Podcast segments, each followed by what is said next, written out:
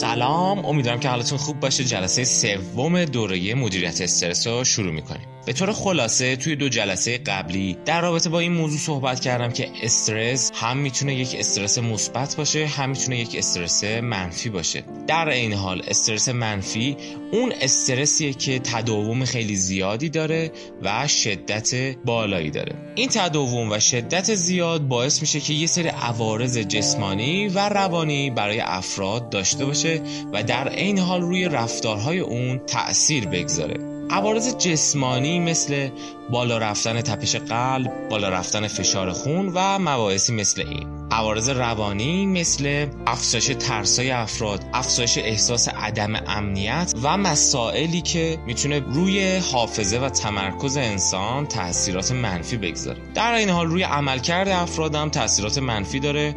مثلا باعث میشه که عملکرد اونها پایین بیاد یا اینکه رفتارهایی که منجر به حادثه میشه در افراد بیشتر میشه.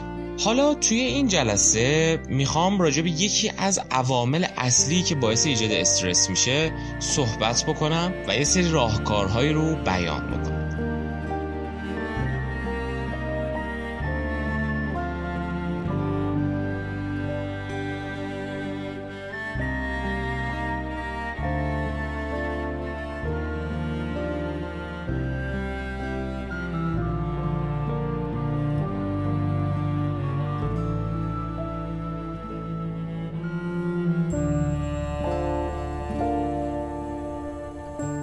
یکی از دلایلی که توی سازمانهای ما افراد دچار استرس میشن خشونته. موضوعی که توی جلسه پیشم عنوان کردم و توی این جلسه می‌خوام بیشتر بهش بپردازم. در هر موقعیتی که ما قرار می‌گیریم این احتمال همیشه هست که افرادی نسبت به ما خشونت اعمال بکنن. خشونت ها مثل چی؟ مثل آزارهای کلامی حرفای توهینآمیز و تحقیرآمیزی که ممکنه افراد نسبت به هم بیان بکنن. حالا چه کارکنان نسبت به هم چه بخش مدیریت نسبت به کارکنان. یا اینکه بعضی از افراد در حق ما خشونت های جسمانی اعمال کنند. مثلا به بدن ما ضرر و ضربه ای بزنن این اتفاقات ممکنه در سازمان ها رخ بده. یکی از معروف ترین خشونت های سازمانی خشونت های جنسیه خصوصا در حق خانوما. کارمندایی که به خودشون این حق رو میدن که به برخی از بانوان توی سازمان تعرضهای جنسی بکنن. حالا چه از لحاظ کلامی و چه از لحاظ جسمانی. دادن پیشنهادات جنسی کلمات و اصطلاحات جنسی که افراد ممکنه نسبت به هم بیان بکنن و باعث آزار بسیاری از کارکنان بشن. حالا شما ممکنه در زندگی خودتون تا حالا یه همچین تجربه ای رو داشته باشین یا اگه ندارین می‌تونید خودتون رو بگذارید جای به عنوان مثال خانومی که در حقش خشونت های جنسی شده. زمانی که اون خانوم توی اون سازمان احساس می‌کنه که نگاه های دیگر کارکنان توی اون سازمان نسبت به اون یک نگاه های خشونت آمیزه و یک نگاه های جنسی هستش خود به خود باعث ایجاد استرس های زیاد در اون فرد میشه. به مرور اتفاقی که برای اون فرد میفته اینه که نسبت به کل اون سازمان بدبین میشه. احساس عدم امنیت توی اون فرد افزایش پیدا می‌کنه. برای همین ممکنه از کارش بیاد بیرون یا اینکه مجبورش کنن که از اون کار خارج بشه. این رو در زمانی دارم بیان می‌کنم که در جهان و حتی در ایران بارها بارها پرونده های سنگینی در رابطه با خشونت های جنسی علیه زنان در سازمان ها وجود داشته. بسیار از کارکنان خانومی که مجبور بودن ساکت باشن در دوران اشتغال خودشون به خاطر اینکه اگر بیان بکنن مسائل خودشون رو اخراج می شدن. چرا که خیلی وقتا بخش مدیریت خودش جزی از اون دسته از افرادیه که در حق بانوان خشونتهایی رو اعمال می‌کنه. یا اینکه بخش مدیریت یک رویکرد محافظ کارانه اتخاذ می‌کنه و اجازه میده کارکنای دیگه در حق خانوما این خشونت رو اعمال بکنن. یکی از عوارضی که خشونت ها مثل خشونت های جنسی در افراد می‌گذاره اختلال پس از سانحه هستش. استرس هایی که ما پس از یه اتفاق ممکنه درمون ایجاد بشه. بیایم یه مثال بزنیم که بهتر این اختلال رو بفهمیم. مثلا شما در نظر بگیرید که در گذشته سوار هواپیمایی شدید. این هواپیما دچار نقص فنی شد و یه سر لغزش هایی توی هواپیما رخ داد. شما استرس گرفتید و یه حادثه باعث شده که شما دچار اختلال بشید. بار دومی که سوار هواپیما میشین به محض اینکه هواپیما شروع می‌کنه به حرکت کردن شما ناخواسته دچار استراب ها میشیم حالا راجع به تفاوت های استرس و استراب بیشتر حرف می‌زنم. استراب اون چیزیه که عامل بیرونی نداره و در درون شماست فقط. اما استرس عامل های بیرونی داره. درسته شما ممکنه منطقا به خودتون بگین که اگه هواپیمای قبلی دچار اختلال شد لزومی نداره که تو این هواپیما هم همون حادثه رو تجربه بکنن. اما خواه ناخواه شما دچار ترسایی میشین.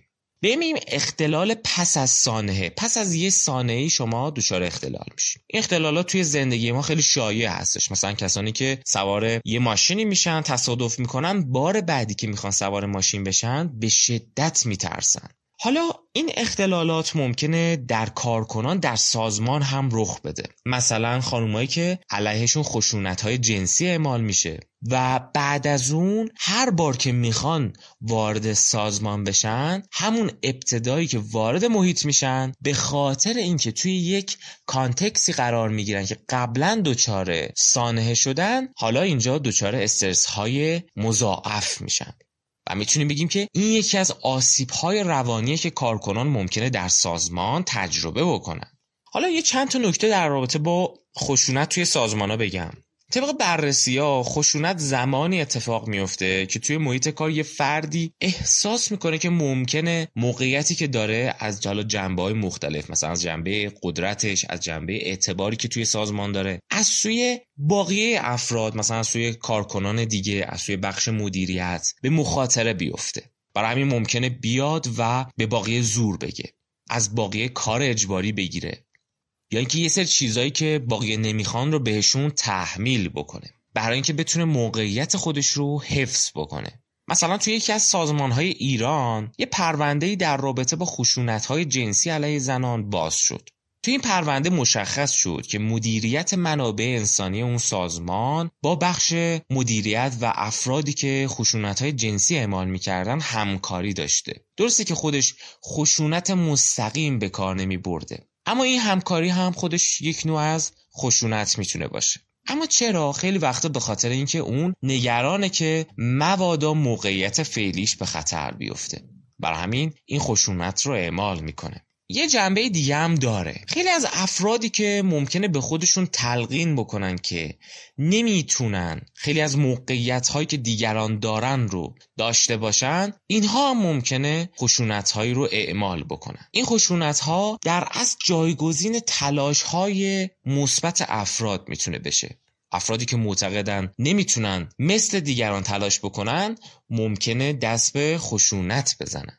موارد دیگه که بررسی شده چرا توی سازمان ها خشونت رخ میده یکیش اینه که خیلی از افراد به این نگرش می‌رسن که نمی‌تونن نسبت به وفاداری دیگر اعضای سازمان اعتماد بکنن.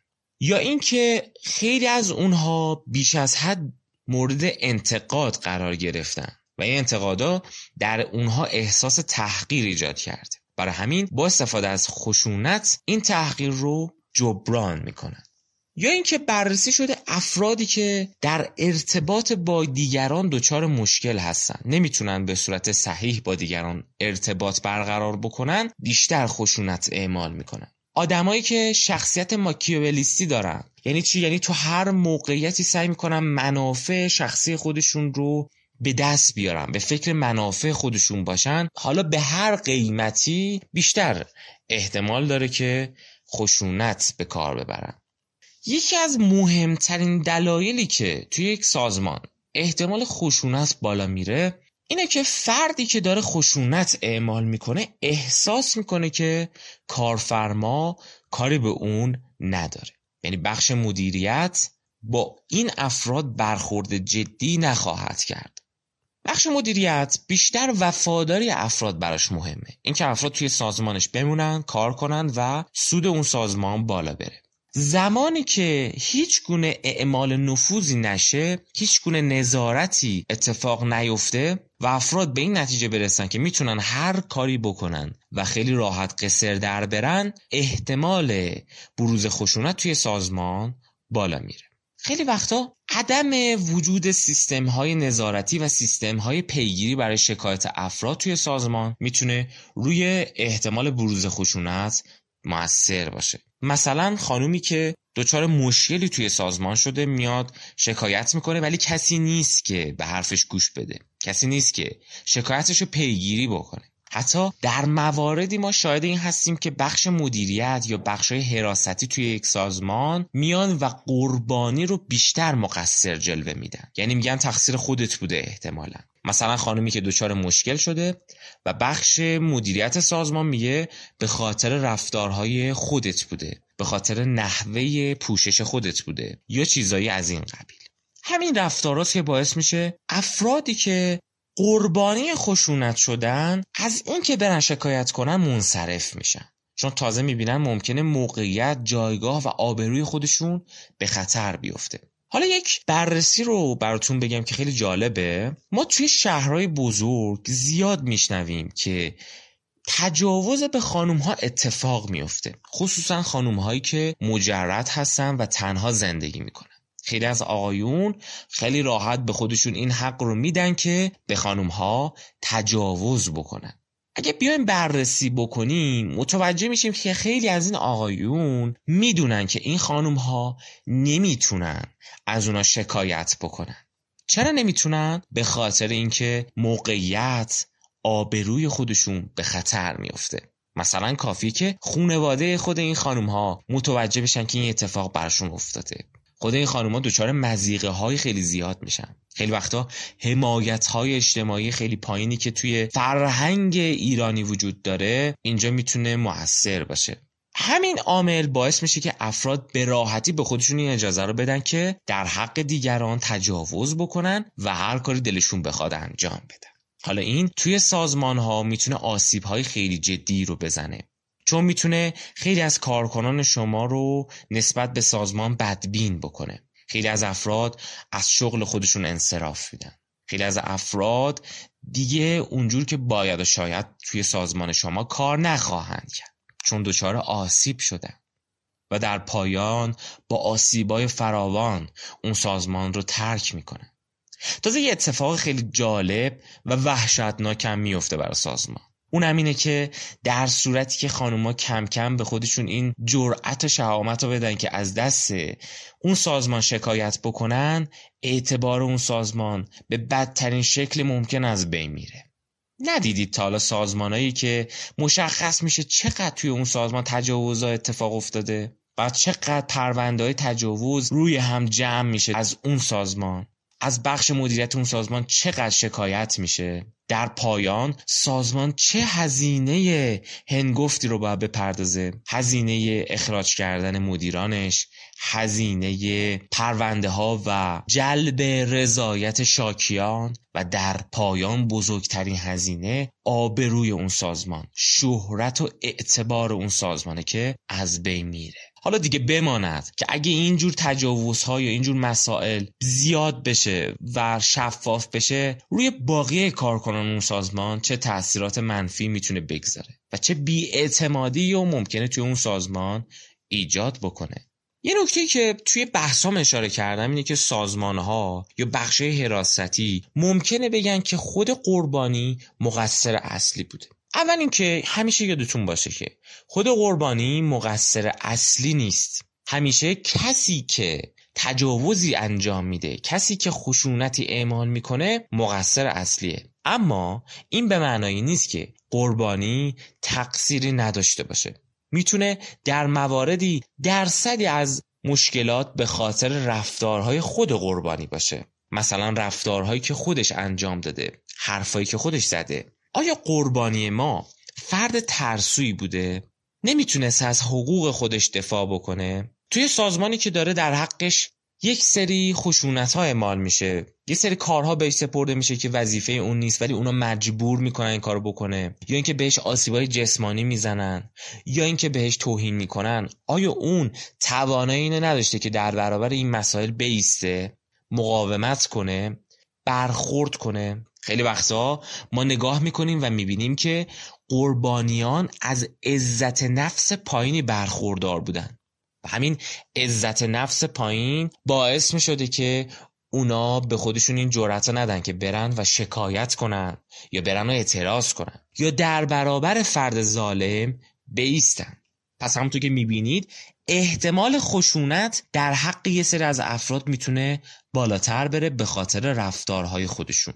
یکی از مواردی که ما باید توی سازمان ها به افراد یاد بدیم نحوه روابط سازمانی و روابط اجتماعی توی سازمانه.